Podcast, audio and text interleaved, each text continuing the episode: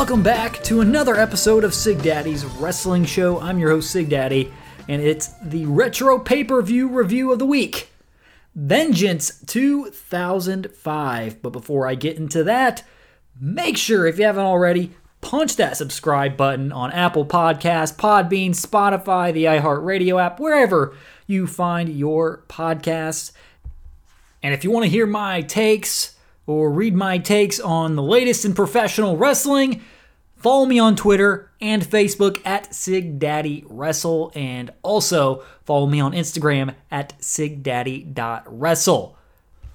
Let's get this thing kicked off. Vengeance two thousand five, taking place in Las Vegas, Nevada at the Thomas and Mack Center.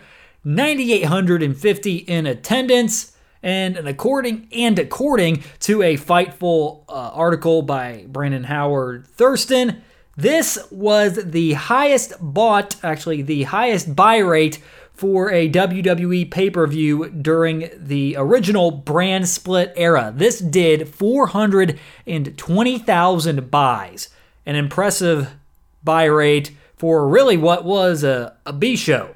It was a B show. It wasn't one of the The Big Four, the Royal Rumble, WrestleMania, SummerSlam, or Survivor Series. This was Vengeance.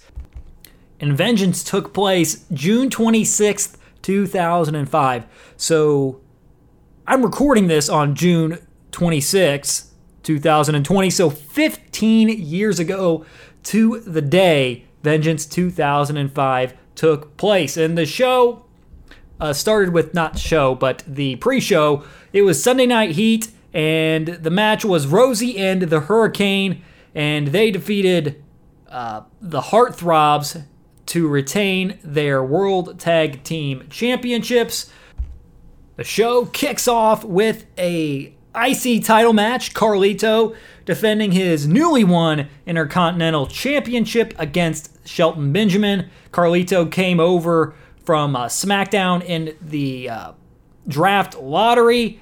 And in his first match on Raw, he won the I C title. Carlito won the I C title after Shelton failed to, di- failed to dive over the top rope. He hit the top rope, falling kind of headfirst into the floor, which Lawler said that ultimately costed him the, costed him the match. Carlito ended up winning the I C title by cheating, and it led to this match at Vengeance.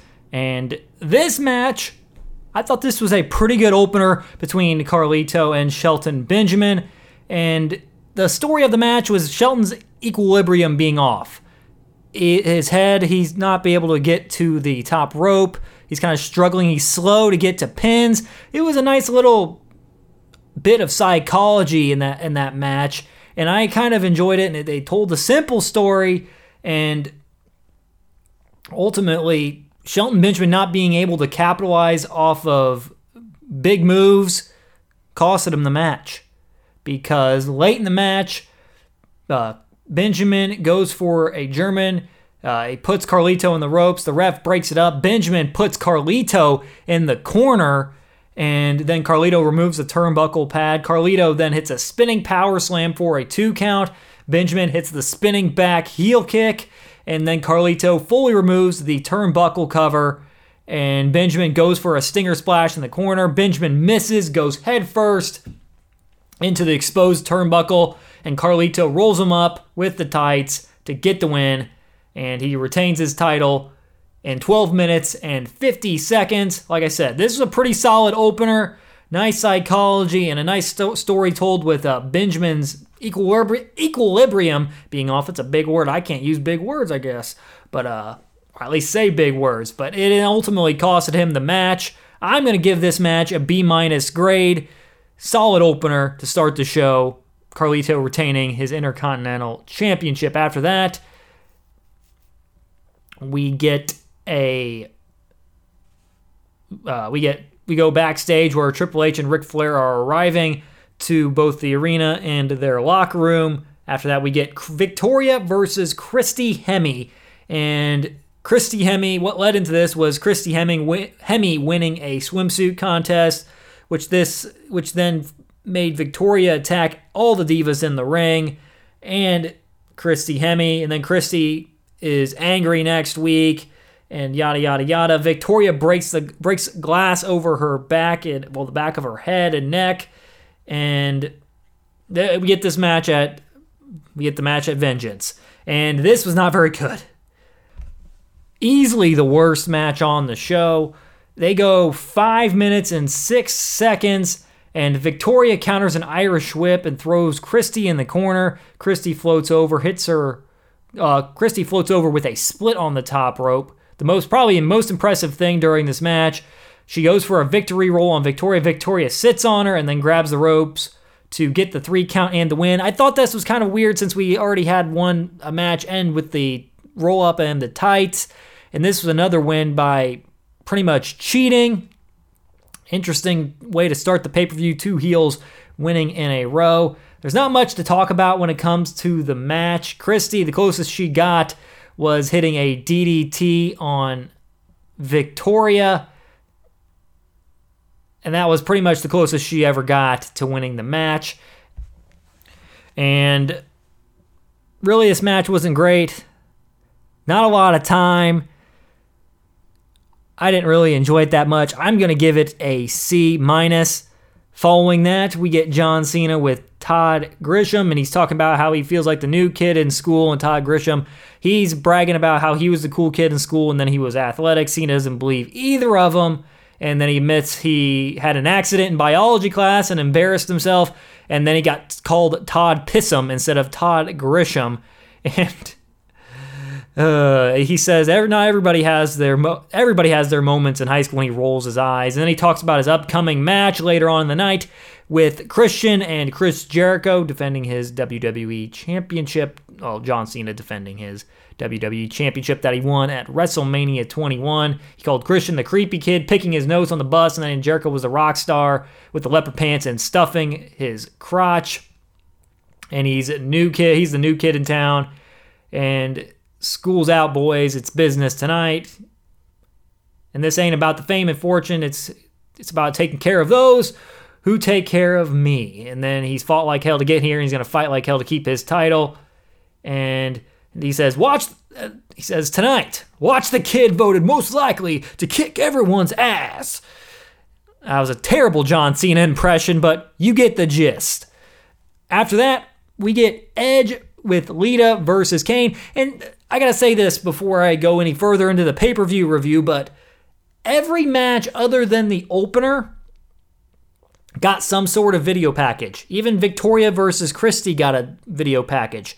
Every match but the opener between, uh, well, opener between Shelton Benjamin and Carlito, they got a video package. And this storyline was just kind of weird. Uh... The match, they were fighting for a world title match in a Gold Rush. Oh, it was a Gold Rush tournament. It was a Gold Rush tournament. It was the final match, and this was to determine the number one contender for the world heavyweight title. And uh, Lita and Kane are still in this relationship. Really weird relationship. It got all started with Matt Hardy, and Matt Hardy losing a death until death do us part match, and Lita getting impregnated by Kane. And then this eventually led to Kane, well, Lita and Edge getting together, but there was real life stuff going on with Lita and Matt Hardy before that.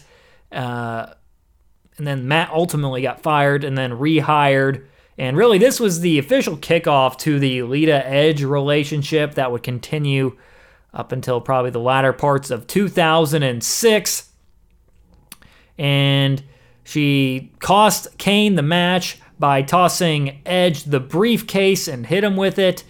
And then she tells Kane that she never loved him and never would love a twisted freak. And they fell in love with a real man named Edge. And while she while she ran, fell in love with Edge while Kane ran errands for her. And Kane's talking about how pain is his worst enemy. And then Lita flushes their wedding ring down the toilet. And Edge and Lita get married on Raw. Kane ends up interrupting the wedding like most W W E weddings end up. He, he interrupts, ruins it, and tombstones the priest. And this is just a really odd time in the company. well, especially with this storyline. It's it, it was messed up from the start with the Kane thing, and then it just got even weirder and weirder. And then real life took place, and it's with Matt Hardy, and it was it was nuts. There's a lot of a lot of variables and stuff going on, variables and a lot of different things going on at this point. But really, this match was pretty good. I thought I thought they had a pretty good match. There was overbooking at the end, but it made sense. And if you didn't know, Snitsky kind of costed uh, Kane his baby with Lita. It caused her to have a miscarriage, and Snitsky gets involved during this match. And most of this was Kane dominating for the first four or five minutes, and then Edge dominating for a little bit, and then Kane making his comeback, Snitsky getting involved, and Kane ultimately overcoming. But I'll just give you the finish. The last few, well, last few moments of it. Edge goes for the spear on Kane. Kane counters with a big boot. Kane goes for the choke slam. Then Snitsky shows up. Kane boots Snitsky off the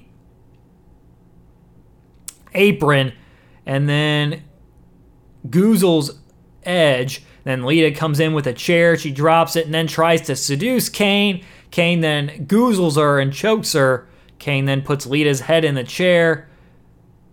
Snitsky comes back and hits the boot on Kane. Kane kicks out at two, and then Edge goes for the D D T. Kane counters. Ed- Snitsky then dives off the top rope. Kane goozles him, and then Edge tries to hit him with the briefcase. Kane moves. Edge blasts Snitsky with it, and then Kane gets the chokeslam and gets the win at eleven minutes and eleven seconds. Like I said, the overbooking in this match made perfectly sense, and it helped the crowd. The crowd was hot for this. In all reality, the crowd was pretty hot for this, especially the finish. And a lot, the, the story was pretty simple, which I am totally fine with. And Kane gets his retribution there, and I enjoyed this. Not bad. B-minus grade for that match from me. Then we get the rematch. Shawn Michaels versus Kurt Angle part two. The question was, it was simple. Could they follow up their WrestleMania twenty-one classic with yet another classic? They did a pretty good job here. They did a pretty good job in following up. Really good match between these two. Kurt Angle working Shawn's neck. It was a different psychological thing they did. Instead of being so focused on the knee and ankle, which would become the focus later in the match, Kurt was main focus early in the match was on the neck. This was not as finisher heavy as the WrestleMania twenty-one match. You saw Kurt Angle hit the angle slam off the second rope. Kurt hit one angle slam here, and Kurt would only get the ankle lock really on on one time. And Shawn would not tap from that. And I don't know. This match was really good. There was one part where I did, there's a couple little things I just didn't like about this match. The one, there was a ref bump during it that, that I felt was completely unnecessary. And then the other was the finish. The finish was kind of, it was just not what I wanted out of that match. But still, these guys put on a hell of a match. Shawn sells the knee late in the match after he gets knocked off the apron. Kurt Angle gets the ankle lock, which was cool because Shawn Michaels at one point gets a waist lock. Kurt slides underneath him, gets the ankle lock on him, and it's great. Actually, he gets the ankle lock on him twice, but the second time was really the big moment. And, man, it's still really good match from these two. Those two things I had to nitpick were the finish and the ref bump. Here's the finish. So Angle's back in the ring, straps down, Angle counters sweet chin music into an ankle lock, and he's holding on to this ankle lock like a pit bull. He is not letting go of it. Michaels eventually counters and sends Angle shoulder first into the ring post. H B K does hit sweet chin music on Angle. He drapes his arm over him, similar to WrestleMania twenty-one, and Angle kicks out at the very last second. Then Kurt Angle decides to head up top, which I don't understand that, and dives on H B K, and H B K super kicks him out of midair, and that's the end of the match. And there was also a callback to WrestleMania twenty-one. If you remember that post spot, where if you if you watched the WrestleMania twenty-one match between Angle and Michaels, there's a spot where Kurt Angle, Angle slams him into the ring post. They try to go for that, and it doesn't work. Michaels counters it. But Angle ends up German, German suplexing him on the announce table. But still, there was some cool callbacks to the WrestleMania twenty-one matchup. Great follow-up to the WrestleMania match. Just not up to the level of that match, but still a very good match and the best match on the show at this point. And the nitpick things, the things I had to nitpick were the ref bump during the match, which didn't really make a whole lot of sense to me, and then the finish with the two Sweet Chin musics in a row.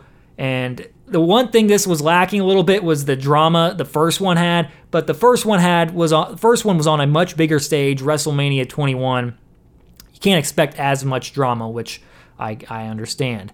And still, this match was really good. It's going to get an A minus grade. And really, a great match between these two. You come to expect this out of H B K and Kurt Angle almost every time. They could put on a good match in their sleep. After that, we get Coachman interviewing Batista backstage. The commentary team, actually, for this, I forgot to mention it earlier, was Jim Ross, Jerry Lawler, and Jonathan Coachman. And the ring announcer was a young Justin Roberts. Uh, Coachman's backstage with Batista. And Batista, he says, Batista looks scared spitless. Batista ain't happy. And Triple H will have to kill him to take the title from him. This ends up getting into kind of a tie-up situation. And then everyone's going to kind of has to separate them. You see Michael P S. Hayes and Arn Anderson separating the two uh, combatants that will do battle inside Hell in a Cell later on in the night. And then we get to an interesting seg- segment. So it's a little bit of a break from the norm. We just got off that high. That was the Shawn Michaels Kurt Angle match. And there's a couch in the ring. It's Lillian. And she's talking about how it's been a whirlwind couple of months for her, all due to Viscera, the world's largest love... Excuse me. The world's largest love machine. He shows up, and Lillian's pouring her heart out to him. And he's made her, he tells Lillian that he's made her feel, not Lillian, but Lillian tells him that he's made her feel things that she's never felt before. Wink, wink. And at first it scared her a little bit. And she talks about how he showed her how sexy of a man he could be. And they sit on the couch. This is kind of all kinds of cringe and awkwardness. And she sings for Viscera, returning the favor after Viscera sang to her, and I, I meant, it's in my notes that this was all kinds of cringe, cringe. And she told him last week that he would hit the jackpot, and then Lillian gets on, gets down on one knee and proposes to him, and he's like, "Uh, I'm not sure about this," and he looks at the crowd for guidance, and Vis tells her this is real heavy stuff. And he'll take into consideration, and Godfather shows up. Godfather and his Ho Train show up, and Godfather says, something's got, somebody's got to do something about this, and he talks about how Vis used to be a pimp in training, and then the ladies were excited to hear Big Vis was coming to Vegas, and Godfather says, it ain't about Lillian, and he knows the appetite he has, and it doesn't even compare to the one he has for sex. And he said, he asks Viscera, do you, do you want to walk down the aisle with one woman for the rest of your life, or take a ride on the Ho Train? And Vis makes some weird noises as he interacts with each of the hoes, and Vis has one just one thing to say: all aboard the Ho Train. And Vis looks back at Lillian from the ramp and says he's sorry as he dances with Godfather and his hoes. And Lillian's crying in the ring. And I guess this was a little bit nice, little nice change of pace, kind of to give the crowd a chance to recuperate from that match between Angle and H B K, which which I didn't mention. Went over twenty-six minutes. So this was a nice break for the fans. Bit cringeworthy, but whatever. After that, we get the triple threat match. Christian with Tyson Tomko in his corner, taking on Chris Jericho, taking on John Cena, who is defending his W W E Championship. Cena, he came over to Raw as the first pick in the draft lottery. Jericho, that he was the one that announced that on the highlight reel. Christian erupts. Christian raps about Cena. They brawl on the show. Bischoff makes Christian the number one contender. Jericho's not happy and says he deserves that title shot. And then Jericho and Cena tag against Tomko and Christian. Cena wins the match, and then Jericho jumps him from behind post-match, and that's enough to convince Eric Bischoff to make it a triple threat match. And really, this was Jericho and Christian working were working together in this match for a short time. They didn't work together for very long. Their egos were too big. Tomko, he got kicked out really early on, but would re-enter the match later on, clotheslining Cena off a distraction from Christian. And this was kind of tri- typical triple threat stuff where one guy, two guys fight each other in the ring while the other guy is outside of the ring, down and out. But still, this was a pretty good match, especially down the stretch. This thing got pretty good. Like I said, Tomko showed back up at one time and clotheslined Cena after. This was after Christian grabbed the title belt. Cena kicked out of that. And then Cena back body dropped Christian to the outside. Jericho put the walls in on Cena. And then springboarded Christian. Springboard drop kicked Christian off the top rope. Not the top rope, but the apron did Jericho. And then Jericho goes back to the walls on Cena. Christian then rolls up Jericho for another two count. Christian goes for the unprettier on Jericho. Jericho pushes him into Cena. Cena then has Christian set up for the F U, and I'm not calling it the attitude adjustment. It was the F U. Jericho charges, and then Cena whips Christian's leg into Jericho's face and hits the F U, pins Christian, and it's all over. And mostly, like I said, mostly this was a standard triple threat match where one guy's down and the other two fight, fight in the ring, but I said down the stretch it got pretty good, and I really liked the finish. After this match, Cena celebrates with the crowd. Jericho and Christian's egos ultimately were too big for their alliance to last very long, and it really costed them the match. And Cena overcomes the odds here, which would become the story of his whole entire career, and it's his calling card. But still, this is a pretty darn good triple threat. It was. It went fifteen minutes and eight seconds. I'm going to give it a B plus. This show, after the first three or so matches, really picked up. Really, really picked up. Which brings me to the main event of this show. Deeply personal feud. Starting. It started all back in two thousand three when Batista joined Triple H, Randy Orton, and Ric Flair in Evolution, and this has been building up for two years or so. And Batista, he won the Royal Rumble. He decided to use his title shot on Triple H. He wins the title at WrestleMania twenty-one, and then Triple H loses in the rematch, and this is Triple H's last shot at him. And Batista, before the match, before the in the moment in the weeks leading up to the match, didn't think Triple H was good enough to face him again. Triple H quit Raw because of Batista. And Batista then tells Rick that it wasn't my fault, it was Triple H's fault. And then after a match, Batista gets low-blowed by Flair, and Triple H then hits Batista with the sledgehammer and challenges him to a Hell in a Cell match. And at this point in Triple H's career, he was undefeated inside of Hell in a Cell, six and oh. And to the actual match, this was great. This was a fantastic Hell in a Cell match. Probably one of the best Hell in a Cell matches I have ever seen.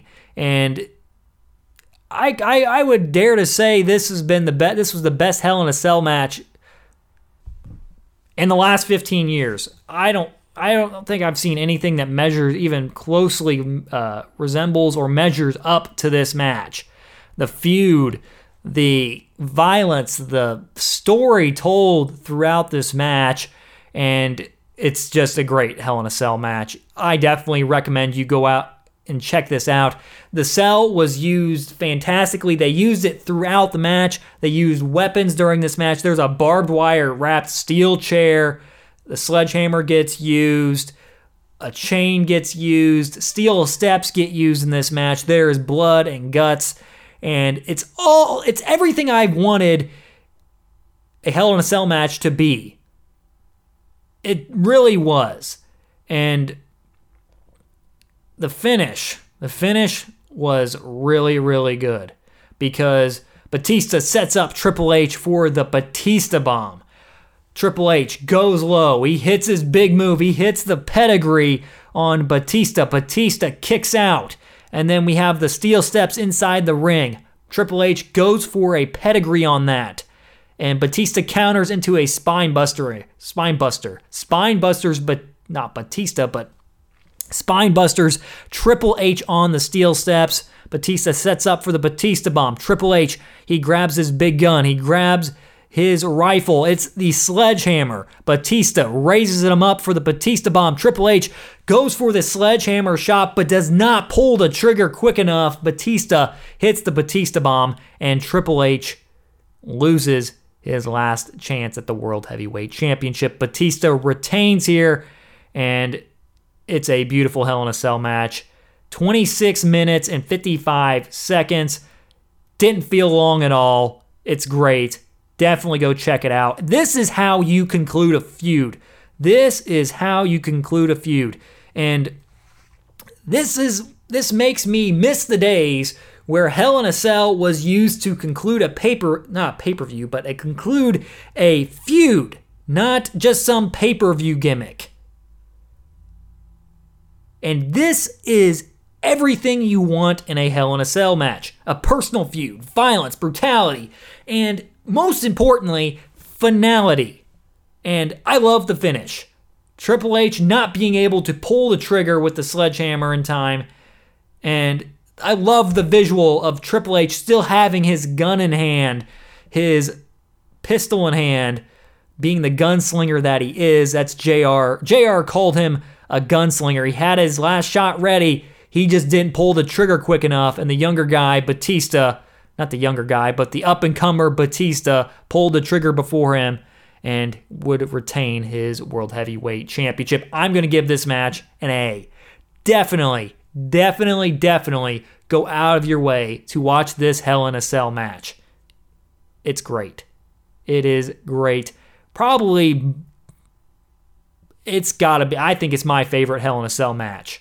It is my favorite Hell in a Cell match. I know Shawn Michaels and Undertaker, the first one was fantastic. The um, Mankind Undertaker one was really good also. There's also Triple H and Cactus Jack. I just like this one the best. That's my personal taste, my personal opinion. This is my favorite Hell in a Cell match of all time, and I think it's one of the best and most underrated Cell matches of uh, all time. Overall for this pay-per-view, man, did the last half of the show deliver. Once it got to Kurt, John, and Batista and Triple H, man, did this thing turn up a notch. I'm going to give this show a B plus. And in the eight weeks I've been doing these retro pay-per-view reviews, this was definitely the best show I've watched so far. And if you eliminate the Christy Victoria match from this pay-per-view, this is probably, arguably, the one of the best pay-per-views of the Ruthless Aggression era. Everything on here, minus that match I previously mentioned, was good to great. The last three matches were especially good, with the main event and Angle Michaels match being great. Great pay-per-view. Very fun to watch. Definitely recommend you check out Vengeance two thousand five on the W W E Network if you have the subscription. It's worth the watch. Let's get into the Where Are They Now portion of the podcast. And we'll start out with the first match of the show, Carlito and Shelton Benjamin. Carlito has been working on the indies and internationally since being released following a violation of the wellness policy in May of twenty ten. He's also wrestling for the company co-owned by his dad, Carlos Colon Senior, named the World Wrestling Council, located in Puerto Rico. Shelton Benjamin, he's back working for W W E on Raw. After being initially released by W W E in April of twenty ten, he wrestled on the indies and for major major promotions like Ring of Honor, New Japan, and Pro Wrestling Noah before returning to W W E in twenty seventeen. Victoria and Christy. Victoria, following her departure from W W E in two thousand nine, joined Impact Wrestling and T N A, where she worked there from two thousand nine to two thousand thirteen. And since that time, she's worked on the indies, and actually she retired back in September of last year. Christy, on the other hand, Uh, would be sent to O V W later on in two thousand five and would be released shortly thereafter. And then she worked from, for T N A for a decade from two thousand six to two thousand sixteen as a wrestler, ring announcer, and backstage interviewer. Now her, along with Gail Kim and Lita, are starting their own wrestling show named Kayfabe. Edge, you know the story with Edge. He'd retire in two thousand eleven after being diagno- diagnosed with cervical spinal stenosis, but he would then return in twenty twenty as a surprise entrant in the Royal Rumble, would have a WrestleMania Last Man Standing match against Randy Orton, would win that one, but then would lose to Randy Orton at Backlash. Now he's recovering from a torn triceps that he suffered during the taping of that match with Orton at Backlash. Kane. After an illustrious and storied career in wrestling, Kane really has transitioned into politics. He was elected the mayor of Knox County in Tennessee back in twenty eighteen and has held that position ever since. He still does make sporadic, sporadic appearances here and there for W W E. The last time he actually wrestled in a ring was back in November of twenty eighteen when he and Undertaker took on D X at Crown Jewel, in what turned out to be a very disastrous match where Triple H tore his pec, and it was just ugly and a complete mess. Shawn Michaels and Kurt Angle. Shawn Michaels first. Shawn Michaels would appear to, and wrestle up until twenty ten when he lost his retirement lost a retirement match to Undertaker at WrestleMania twenty-six, would then come out of retirement for that Crown Jewel match that I mentioned earlier, and that'd be the last time he wrestled ever. He's retired right after that match. Once again, he's currently a trainer in N X T, and he also helps produce the show, uh, according to an article on sports keda dot com.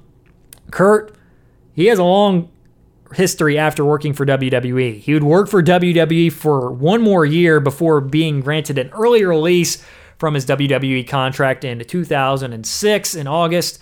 He would then debut in T N A in September and would work there for the next decade almost. He would return to W W E in twenty seventeen and be inducted, excuse me, into the W W E Hall of Fame. And the day after WrestleMania, he would be announced as the Raw G M. He would hold that position until August of the next year. During his time as G M, though, he would wrestle from time to time. Uh, his best match, honestly, was him and Ronda Rousey against Triple H and Stephanie McMahon at WrestleMania thirteen, not thirteen, WrestleMania thirty-four. And that was Ronda's debut match. Uh, he would retire after his match with Baron Corbin a year later at WrestleMania thirty-five. He was then released from W W E recently in April after budget cuts due to the covid nineteen pandemic. And he most recently appeared in May of this year as a special guest ref for Tim Thatcher and Matt Riddle's cage fight on N X T. And he would also announce Riddle's arrival to SmackDown.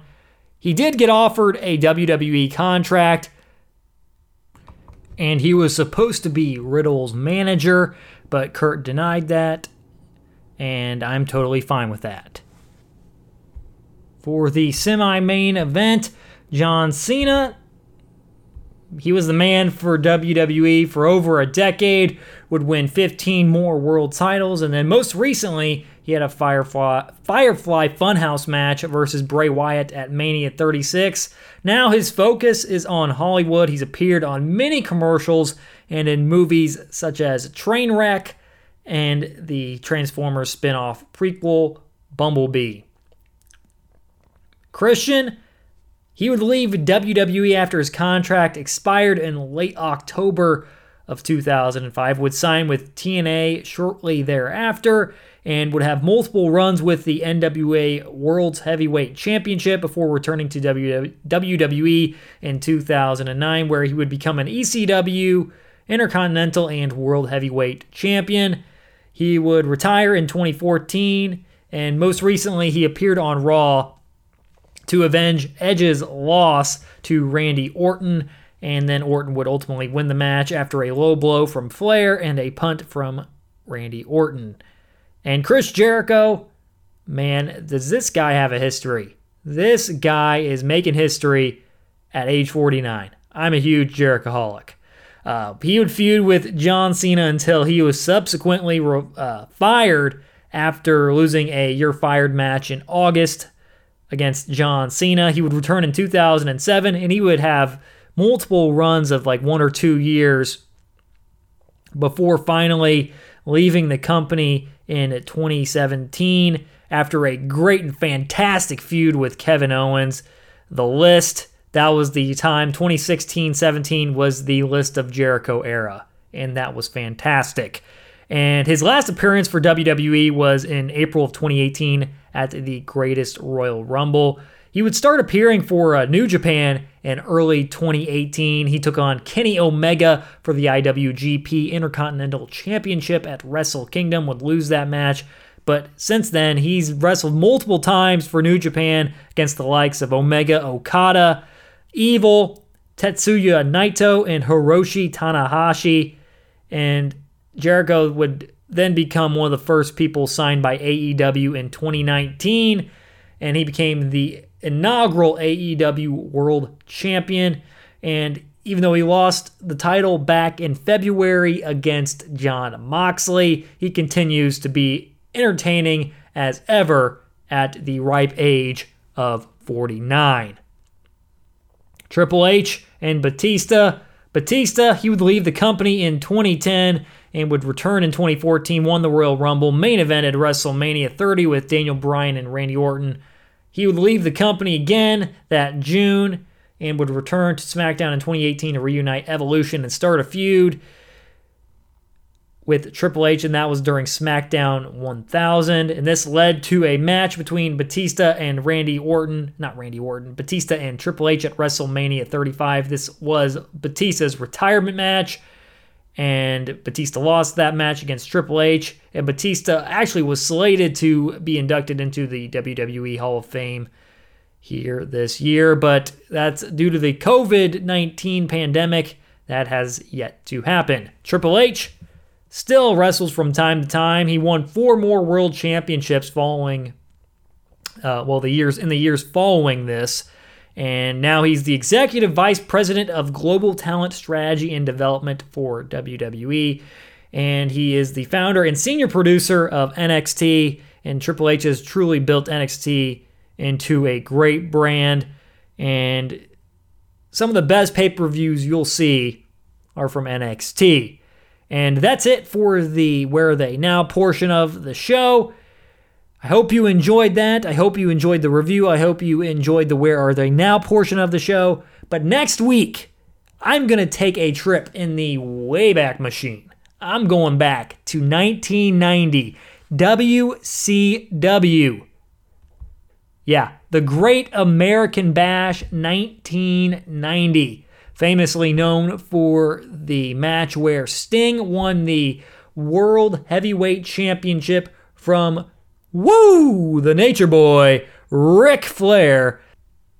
Some other matches on that show included Brian Pillman versus Buddy Landel, Mike Rotunda versus the Iron Sheik, Harley Race versus Tommy Rich, Big Van Vader, Vader versus Tom Zennick, the Steiner brothers against the Fabulous Free Brothers, just to name a few. And actually, a young, mean Mark Callis taking on Lex Luger. And if you know who mean Mark Callis is, he's the Undertaker. Uh, look forward to giving you that pay-per-view review next week. The Great American Bash nineteen ninety. Should have that up for you next Friday. But in the meantime, as always, make sure to follow me on Facebook and Twitter at Sig Daddy Wrestling, on Instagram at sig daddy dot wrestle. Until next time, this is Sig Daddy signing off. Thanks for listening, and so long, everybody.